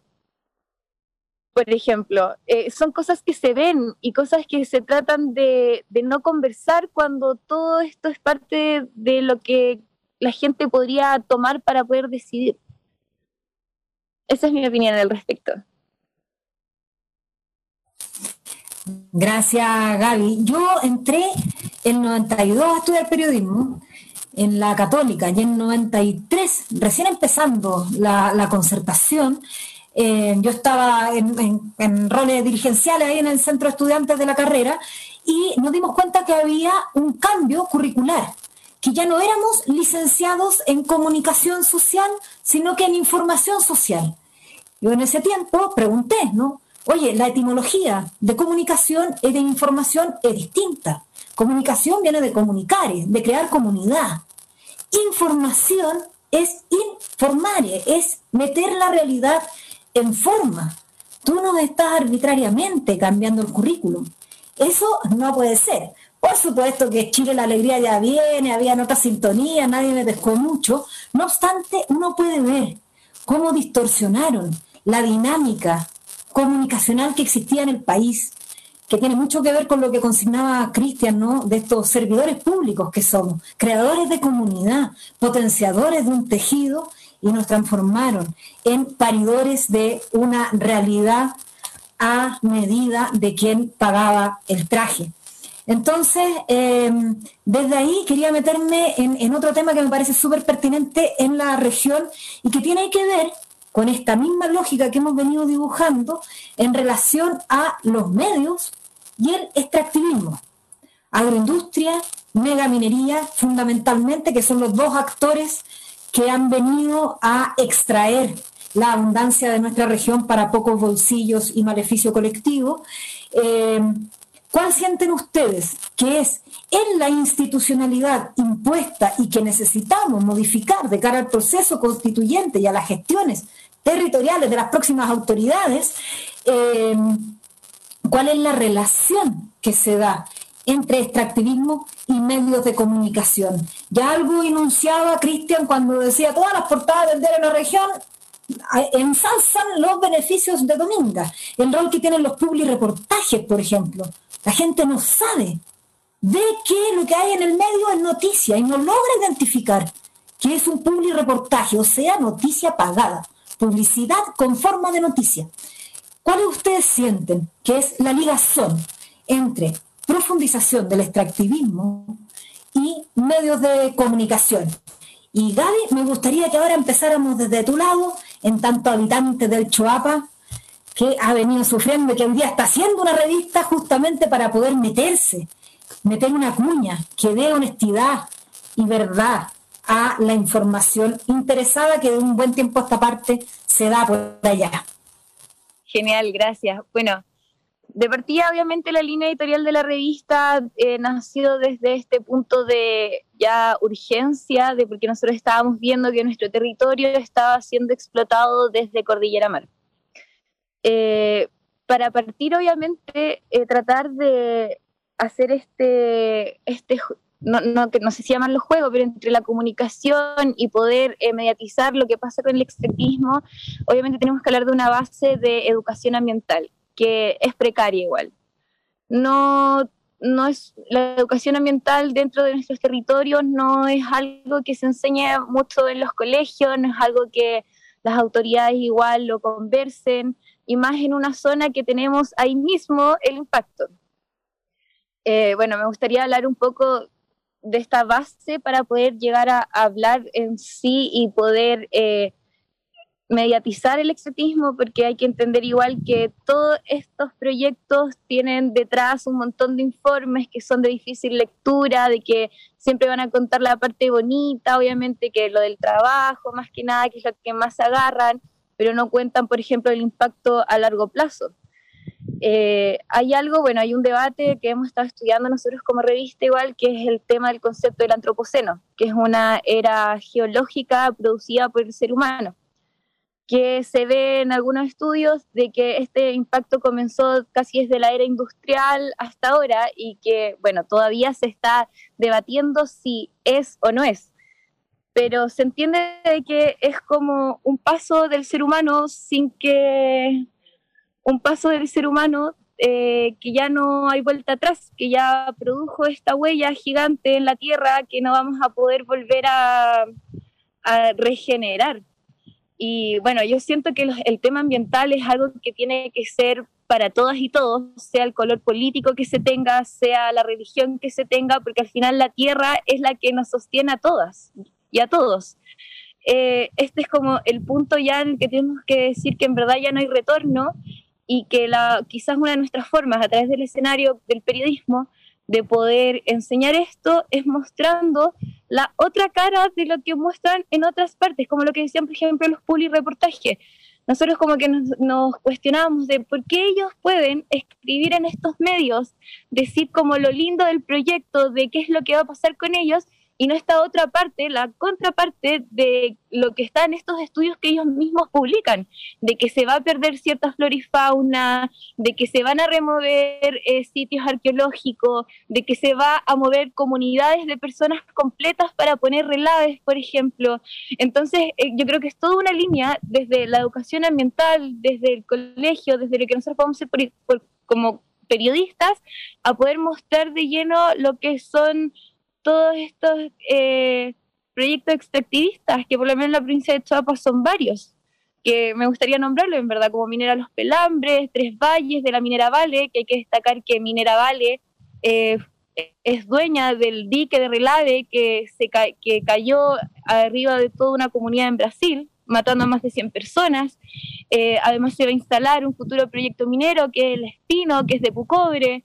Tenemos también nuestros cerros llenos de paltos, eh, entendiendo que la ley chilena permite también que estas personas acaparen derechos de agua y puedan eh, seguir secando un valle solo porque la ley se los permite. Entonces, yo siento que los medios en general eh, todavía tienen mucho que entregar a las comunidades y volver quizá a reformular estas pautas respecto a cómo van a ver estos proyectos que están infectando una tierra que ya no se va a regenerar y que la ciencia lo está diciendo. No es como que necesitamos en la pauta tener un, espacio que sea completamente ambiental y real, y real respecto a lo que se va a venir. Porque obviamente las, al final todas estas son decisiones políticas de las cuales yo estoy recién votando, eh, que el día de mañana en verdad se tienen que abrir a las comunidades, porque son la gente del futuro, son las niñas y los niños que están creciendo ahora quienes van a vivir todo eso. Entonces, como que lo que podemos hacer como medio es poder aterrizar todos estos conceptos, poder aterrizar todos estos estudios, eh, poder, bueno, nosotros igual ya nuestro tiempo es 24/7 con la revista, entonces hemos estado tratando de ser expertos en cómo poder comunicárselo a la gente y facilitarle esta información para que ellos digan, claro, en, acá en mi ciudad el día de mañana quizás no voy a poder vivir más, quizás el día de mañana el relay que científicamente dicen que no se va a caer, sí lo va a hacer, producto de un terremoto gigante que no se veía venir en el estudio de impacto ambiental. Entonces igual hay que abrir ese espacio a que la gente pueda cuestionarlo, que pueda decir, claro, no es solo que estén eh, generando recursos ah, para el país, porque tampoco están así, porque al final estos recursos salen al exterior, a mercados internacionales y todo se queda en nuestro territorio onda, a mí ya no me van a sacar la contaminación que hay en el río, ya la erosión de la tierra, ya no hay vuelta atrás. Eh, y es igual, es, obviamente igual suena, es impactante. Nuestra, cama, nuestra casa se está quemando, como diría así Greta. Y en verdad tenemos que empezar quizás, ojalá pudiésemos empezar de una, impactar de una y decir como, mira, están destruyendo todo tu país eh, empresas de afuera, conjunto de oligarquías que hay acá a nivel nacional.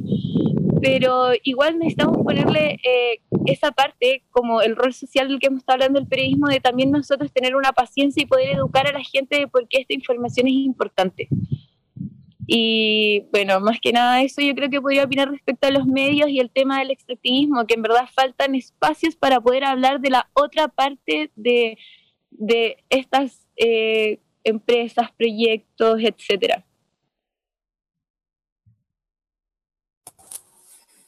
Gracias, Gaby. Eh, Leo, medios en la cuarta región y extractivismo. ¿Qué podemos decir? Sí, varias, cosas podemos decir ahí, eh, Consuelo. A ver, lo, primero, indicar que efectivamente hay falta una representación de medios de comunicación más pluralistas. Efectivamente, el caso patético del, del diario El Día con, con Dominga, eh, bueno, el diario se declaró abiertamente partidario de Dominga en su editorial, en su momento, en fin.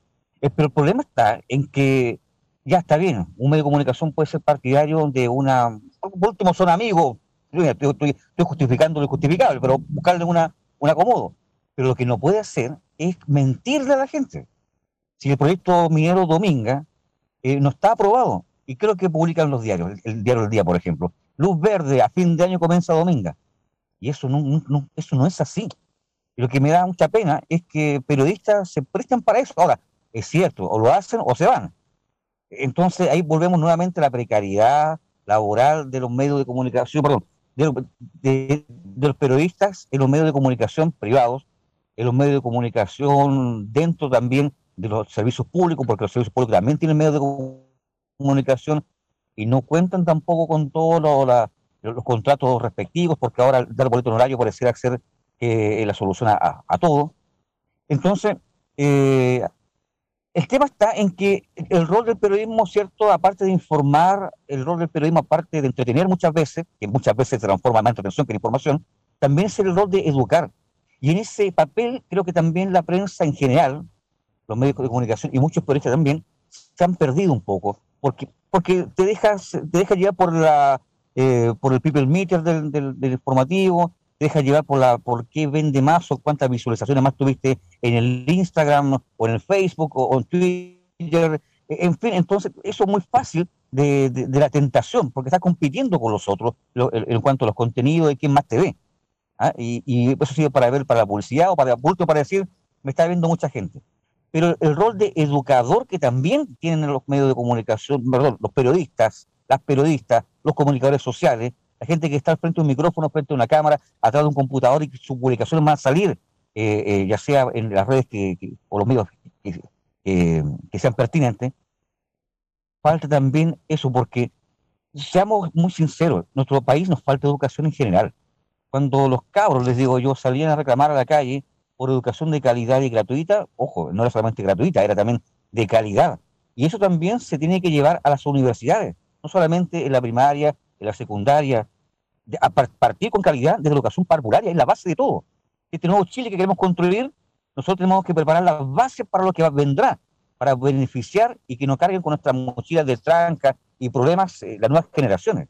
Por eso nadie, sale, nadie nace malo se van haciendo por el camino, nadie hace delincuente, y de repente la misma prensa va estigmatizando. Pero para volver el tema, falta educar, porque no creo que todo el mundo sepa qué significa extractivismo.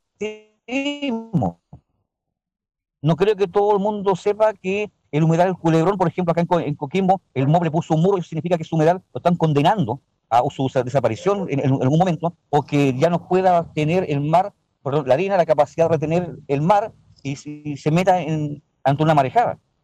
Entonces, yo creo que también nos falta ahí eh, el rol educativo, educador que deben tener los comunicadores, los, periodistas, los periodistas, eh, desde su propia vitrina, ya sea eh, a través de un despacho de, radio, a través de un programa de radio, a través de un móvil, a través de un duplex, a través de, los medios que se pueda, pero también educar, porque no nos olvidemos que en nuestro país, desgraciadamente, y especialmente en la región de Coquimbo, el promedio de escolaridad es de 10 años no, no todos tienen el cuarto medio rendido.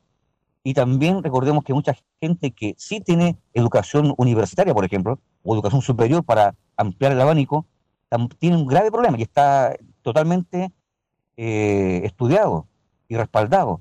Que es que mucha gente que, bueno, en Chile se lee poco, estamos claros. Si no se lee, tampoco se desarrolla el pensamiento más cognitivo, más pragmático. Si no ocurre eso, si no, lo que leemos tampoco muchas veces entendemos lo que leemos. Y eso es terrible para la democracia también de un país. Entonces yo también aprovecho esta tribuna que nos está dando esta semillita, ¿cierto? Poder eh, hacer un llamado también a, los periodistas, a las periodistas, a los colegas, a los locutores, a los comunicadores sociales, a la gente que tiene responsabilidad los medios de comunicación, no se olviden de educar, educar en base a la propia educación, porque para poder transmitir la información también es que uno tiene que aprender, pero educar. Y eh, con respecto a, otro punto que se tocó y quiero, quiero no quiero dejar que pase. Eh, la prensa hoy en Chile está en, ser, la prensa me refiero los periodistas y periodistas, la prensa para mí son los medios, ¿ah? específicamente los diarios, los, los comunicadores, las periodistas, los periodistas estamos en peligro eh, porque, por favor, no puede ser que en democracia eh, estemos siendo espiados o ese teléfono esté pinchado porque somos candidatos. No puede ser que tenemos que tener miedo si no van a robarnos las, cosas. No puede ser que la llamada presidencial hace un, porque no me gustó tu noticia. No puede ser que entre los propios periodistas se amenacen. Yo, eh, cuando denuncié el, tema y lo saqué a, la luz pública, el tema del cura Cox y la pedofilia acá de un arzobispo de La Serena, a mí periodistas me amenazaron, me pusieron un cuchillo en el cuello, porque no podía decir esas cosas. Entonces, eh, también hay, hay, que regular tanto, hay que educar tanto, y yo vuelvo a insistir, acá el neoliberalismo y los partidos políticos que se metieron también en esta profesión noble, este oficio noble, eh, yo creo que hay que empezar ya a, a, limpiar un poquito la cosa para que de una buena vez tengamos medios de comunicación y una prensa limpia, transparente, que funcione para la gente y no funcione únicamente para el empresariado. Gracias, Leo. Recojo el guante. ¿ah? Extractivismo. Es ah, funcionar que la matriz económica de nuestro país se base en la extracción acelerada de materias primas, entendiendo la naturaleza como mero recurso y no como un bien común, con el objeto de nutrir al mercado internacional sin hacer ningún procesamiento del material extraído en grandes volúmenes destino mercado internacional, lo que desmonta la abundancia local y perpetúa la dependencia de los grupos económicos que se enriquecen con nuestra riqueza. Dicho esto, sigamos viendo, Cristian, extractivismo y medios de comunicación en la cuarta región. Bueno, la relación, eh, eh, eh, y, lo adelantaba Leo, lo, dijo también ahí Gabriela, en, la región y en regiones, cuando los medios de comunicación más plata ganan, es para las elecciones, donde hay mucho avisaje de candidatos, radio y todo lo demás, y cuando se instala algún proyecto con alguna complejidad ambiental y que pueda ser cuestionado por la comunidad.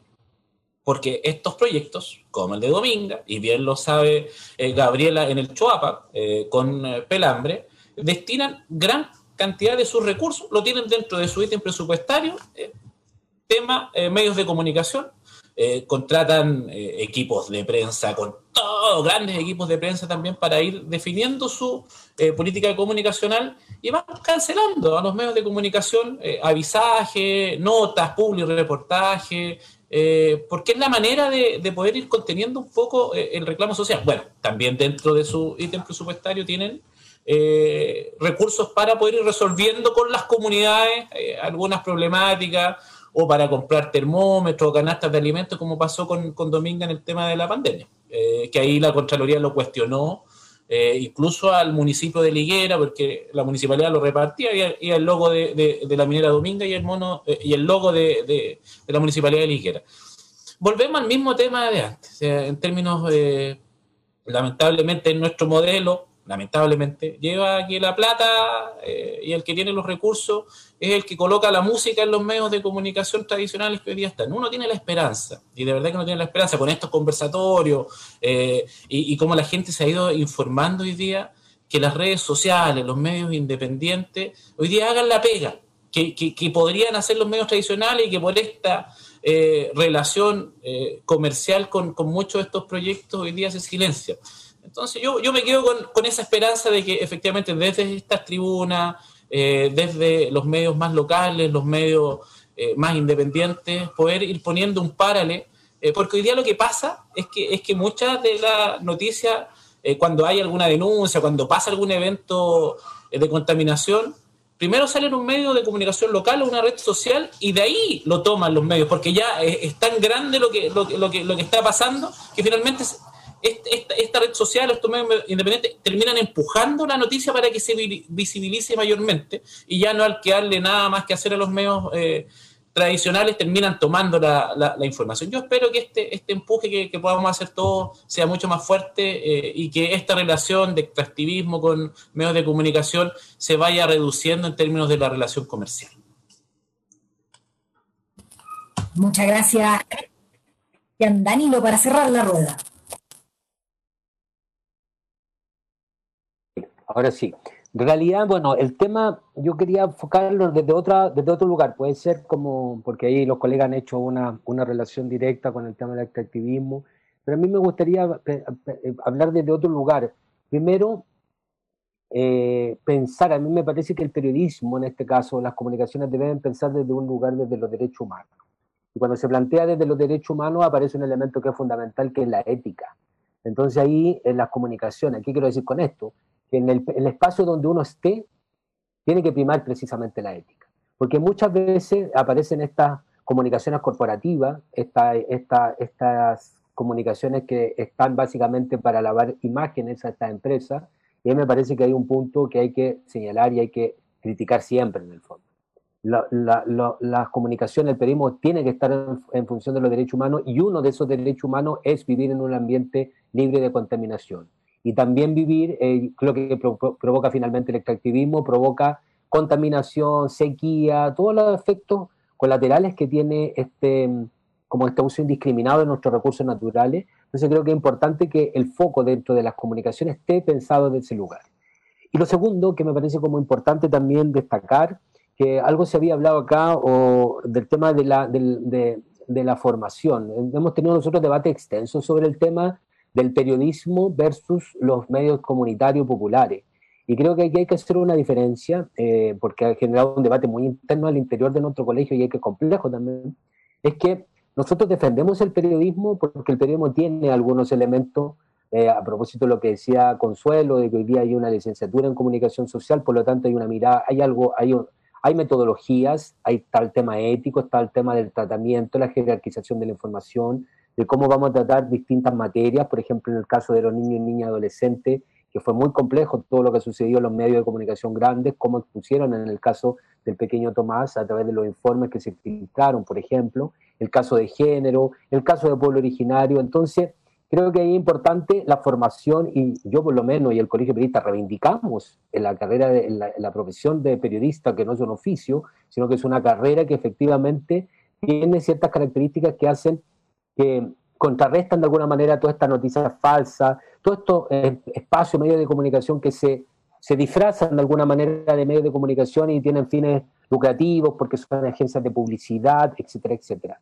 Pero sí, eh, haciendo esa salvedad, existen un montón de otros espacios comunitarios eh, o, que vienen de los territorios, por ejemplo, que tienen un impacto distinto y que ahí hay un, se genera este medio de comunicación y por lo tanto nosotros siempre vamos a defender ese espacio como un espacio donde está el derecho a la información, porque yo tengo derecho como ciudadano de meter un clip y ver un medio de comunicación eh, de prensa que, que, entrega información correcta, veraz, pero también puedo pinchar un medio de comunicación territorial, barrial, que sea una conversación de vecinos y que efectivamente a partir de su propia experiencia están transmitiendo una información pero creo que ahí es el trabajo cultural que tenemos que hacer de tal manera de identificar cuando se trata de un medio de prensa, de ahí validar la existencia y permanencia de periodistas porque no me hemos formado para aquello, eh, y por el otro lado también validar en este sistema de medios, que este sistema nuevo de comunicación en Chile, validar también estas expresiones porque también son parte de ese derecho a la comunicación e información. Entonces, me gustaría, quise hacer este punto porque creo que es muy importante, porque como que hay un debate hoy día, de hecho estamos en un grupo ahí debatiendo, es como o sea, el rol del periodismo a ultranza y por lo tanto nadie más puede hacer ejercicios de comunicaciones y creo que eso es un error. De prensa, investigación periodística, obviamente los periodistas, pero cuando tenemos espacios abiertos, además porque yo creo, con esto termino, quiero plantear algo, la, aparición de nuevos medios de comunicación alternativos, populares, pasa directamente porque la ciudadanía no se sintió representada en los medios de comunicación tradicionales que existían, porque no están nuestros sueños, nuestras aspiraciones en los canales de televisión, si son sumamente centralistas. ¿Qué le va a importar Choapa? ¿Qué le importa el Cerro San Roque donde yo vivo en Valparaíso, sino que es absolutamente concentrado. Entonces, cuando no nos sentimos representados y representadas en los grandes medios de comunicación, buscamos alternativas para comunicarnos. Es como parte de la, de la esencia humana en el fondo.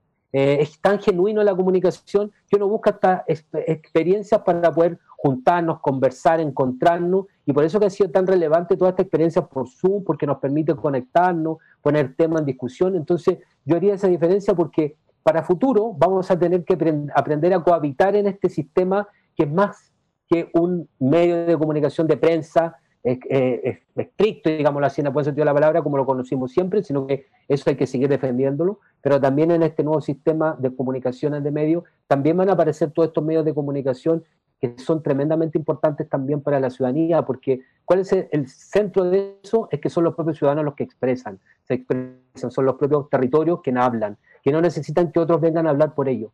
Y eso creo que es fundamental y eso es un buen es un buen momento que vivimos porque nos permite pensar, obviamente, el futuro de Chile a partir de esta, de esta nueva interacción entre la prensa y los medios de comunicación que cumplen otro rol tan relevante como lo cumple también la prensa.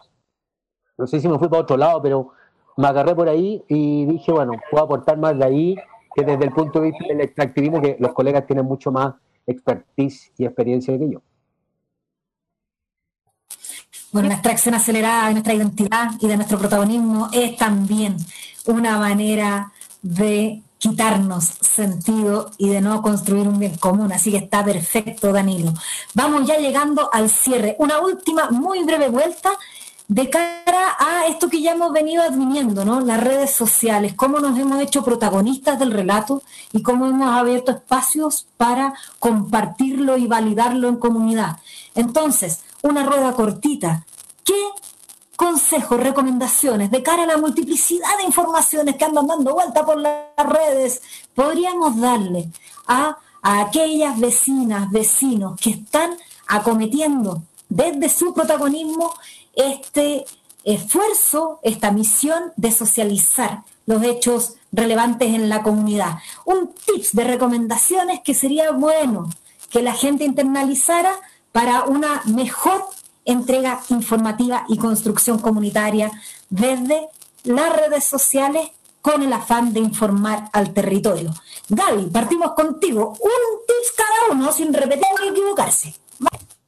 Ya, genial. Yo en verdad recomendaría mucho a que eh, se buscaran muchos eh, medios independientes, también medios de investigación como Interferencia o CIPER, también un llamado a las juventudes a que tengamos paciencia igual, por ejemplo, con la gente más mayor y también enseñarles, por ejemplo, ocupar esta gran herramienta como es un celular inteligente que puede estar conectado a Internet y poder ocupar Google y buscar cosas.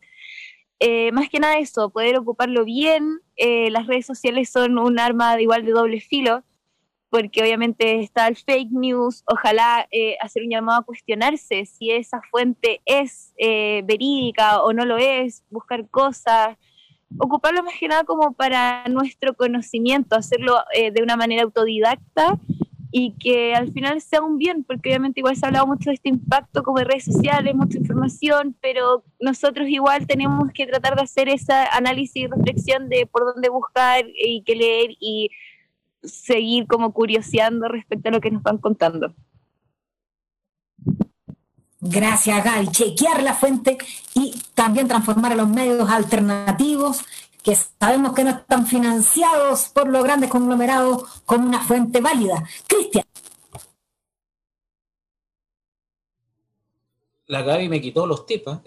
Eh, principalmente chequear la información, ¿sí? porque, porque hay mucha, la red social no es en sí un medio de comunicación. Eh, y hay tan harto perfil falso dando vuelta por ahí, hay harto, harto medio que, que, dice ser un medio y que no, no hay ni una persona responsable atrás, es, chequear la información porque si bien la red social sirve para informar, también sirve bastante para desinformar y para generar sensaciones o percepciones que no son. Eh, perfil con, con, con, nombre y apellidito, con gente que esté detrás del medio de comunicación o que esté emitiendo una información y chequear que esta información, buscarle, darle una vuelta más a la tuerca, no, no creer lo primero que dice, darle una vuelta más y buscar, porque hay harta fake news que genera harto más daño y harta desinformación eh, dentro de las redes sociales. Eso. Gracias, Cristian. Leo Basten. Sí, ahora estoy conectado sin cámara porque me, estoy movilizando, pero claro, a ver, Gabriel tiene razón, Cristian Herrera también tiene razón en sus sugerencias.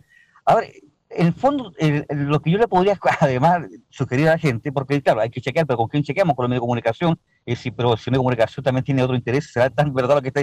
Es bien complicado, se le pone la pista a, la opinión pública respecto, pero solamente dos cosas: identificar un más media, un medio de comunicación de verdad, versus páginas de Facebook que no son medios de comunicación puramente tal, y si, si hacen periodismo alternativo, ese periodismo alternativo eh, eh, sea con rostro, nombre, apellido y, perfil real, como dice eh, Cristian. Pero además, yo le recomiendo a la gente, especialmente por cadenas de WhatsApp, tenga mucho cuidado con esas cadenas por WhatsApp. esos audios que saben vecinos e informaron por, por aquí de una radio X o de un canal X, que no lo nombra tampoco, que hoy va a pasar tal cosa. Eso, eso desconfíe siempre de eso cuando no citen a nadie, a ningún medio de comunicación eh, eh, eh, institucionalizado, podría llamarlo o formal, esa recomendación. O sea, no, crea todo lo que dice el, WhatsApp, ni tampoco el Facebook, especialmente con este tema de audio o cadenas, porque yo creo que gran parte de las noticias mentirosas pasan precisamente por esta forma de dar a conocer ciertos hechos que simplemente hay gente que la inventa para o para divertirse o para sembrar pánico o directamente para generar conmoción y reírse eh, de las personas. Y eso obviamente no se puede permitir. Así que esa es la recomendación, no confíe en, especialmente en las famosas cadenas. Gracias, Leo. Danilo. Pues yo, eh, bueno, las noticias falsas, las fake news son tan viejas como diría mi abuelita, que más vieja que el hilo negro, porque han existido siempre, desde que existía el pasquino, los papeles, siempre hubo siempre existió la noticia falsa en sí, como que con mala intención, etcétera. O el cagüín, como le decimos nosotros, recuperado de nuestra lengua de mapuche. Entonces, eh, eh, eh, lo que yo quiero plantear es, me sumo, creo que hay que verificar la información, hay que chequear siempre, uno debe tener medios de comunicación de cabecera y ahí debe hacer un ejercicio permanente. Yo no replico nada, por ejemplo, por un tema, no porque hoy día sea dirigente, sino que jamás lo he hecho, porque corroboro la fuente. Entonces uno debe tener medios de cabecera debe buscar a sus medios y debe saber que ese es el lugar donde informarse, porque no hay otra opción. Hay tanto que uno no puede, no puede bucear en todo y creerle a todo lo que, lo que aparece en las redes sociales, porque no tenemos la capacidad que no, no, aparezca una lucecita verde, nos diga, este es un medio de comunicación autorizado, creíble, no va a pasar eso. Y por lo tanto, yo recomiendo siempre tener medios de comunicación de cabecera, que yo sé dónde voy a poder encontrar información fidedigna. Solo recomiendo algunos, bueno, sí, pero cuando hay información importante, hacen una tremenda labor los colegas de CIPER. Cuando quiero profundizar en materia y en tema, está el desconcierto, el mostrador, la Radio Universidad de Chile, que son medios que tienen una mirada, obviamente, una posición, todos los medios lo tienen. Lo que pasa es que hay algunos medios que disfrazan su posición política, pero usted me puede decir que la tercera, el Mercurio no la tiene, la tienen, y por lo tanto, obviamente, son eh, segmenta su fuente y eh, en el fondo construyen un discurso, como habíamos hablado, muy heterogéneo. Entonces, pero esos medios de comunicación, la Radio Universidad de Chile la puede escuchar por, por podcast. Yo trabajo en el UPLA TV, www.uplatv.cl, nosotros trabajamos más en la línea de reportajes, pero también es informativo. Entonces hay varios medios de comunicación. Las universidades creo que son un buen lugar también de referente. Hay muchas regiones que tienen medios de comunicación, eh, pero chequear siempre la fuente, no replicar absolutamente nada, sino tener la certeza y tener medios de comunicación de cabecera, creo que eso hace muy bien, porque así siempre vamos a recurrir a esos medios porque nos generan confianza. Eso. Gaby Cortés, Danilo Ahumada, Cristian Herrera, Leonardo Pastén. un millón de gracias perdón, por acompañarnos. Perdón, María Consuelo. Eh, lo que pasa es que hemos sido, todos somos periodistas y usted nos preguntó todo, pero ahora alguna consulta tendrá que responder usted, pues, doña María Consuelo. ¿Qué de, qué de lo que hemos dicho eh, para ti es, un valor fundamental que tiene que estar en la Constitución? Eh, bueno, primero, el hecho de decirlo y de abrir espacios, la escucha activa me parece que es un ingrediente fundamental en el proceso constituyente y en la nueva constitución y yo no quiero disociarlos. Creo que para que haya un monitoreo activo también de la ciudadanía en lo que se redacta o se deje de redactar, no tenemos que disociar ese ejercicio de redacción con la creación de un pensamiento que nos haga sentido. Pero desde ahí, derecho a la comunicación en el marco del buen vivir me parece imprescindible, poderoso. Si es que no lo logramos establecer como legislación, que lo vayamos ya estableciendo como sentido común posible y que se vivifique en nuestros medios comunitarios, en nuestros espacios de socialización de información y de creación de realidad colectiva. Desde ahí también esta llamada, esta alerta a no creer cualquier cosa, ni tampoco descreer cualquier cosa, sino que ir a la fuente, chequear, mirar, atrevernos a ser gestores de información que signifiquen a nuestros territorios y comunidades, lo creo imprescindible también, rescatar el coraje y la osadía de la Gaby y el equipo de la revista Pasto Seco, que en condiciones de brutal asimetría comunicacional como las que hemos dibujado en el conversatorio, encaran y se atreven a generar un espacio sostenido, añeque y colectivamente para enseñar, socializar, compartir datos relevantes para bien tomar decisiones en los territorios.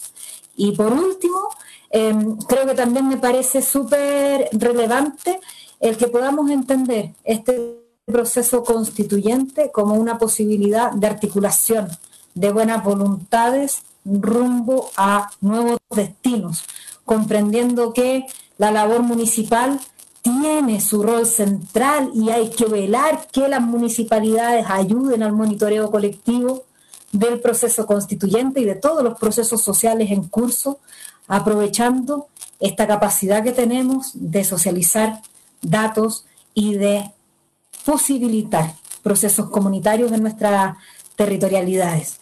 Eh, eso, pues yo creo que ahí la tarea, derecho de acceso a la información, derecho a la libre expresión, derecho a crear medios, ley orgánica de medios, es fundamental, transparencia eh, y desconcentración de la propiedad son los desafíos que nos tocan como pauteo relevante en el proceso constituyente. Gracias por la pregunta, Cristian. ¿Pude decir algo? Yo también. Ah.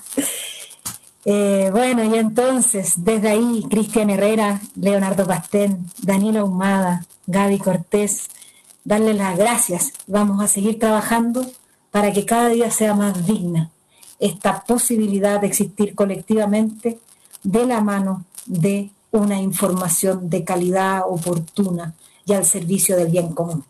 Muchas gracias. Gracias, a ti, José. Nos vemos. Chao, chao, colegas. Chao. Chao, un gusto, abrazo. Igual, un gusto, chao.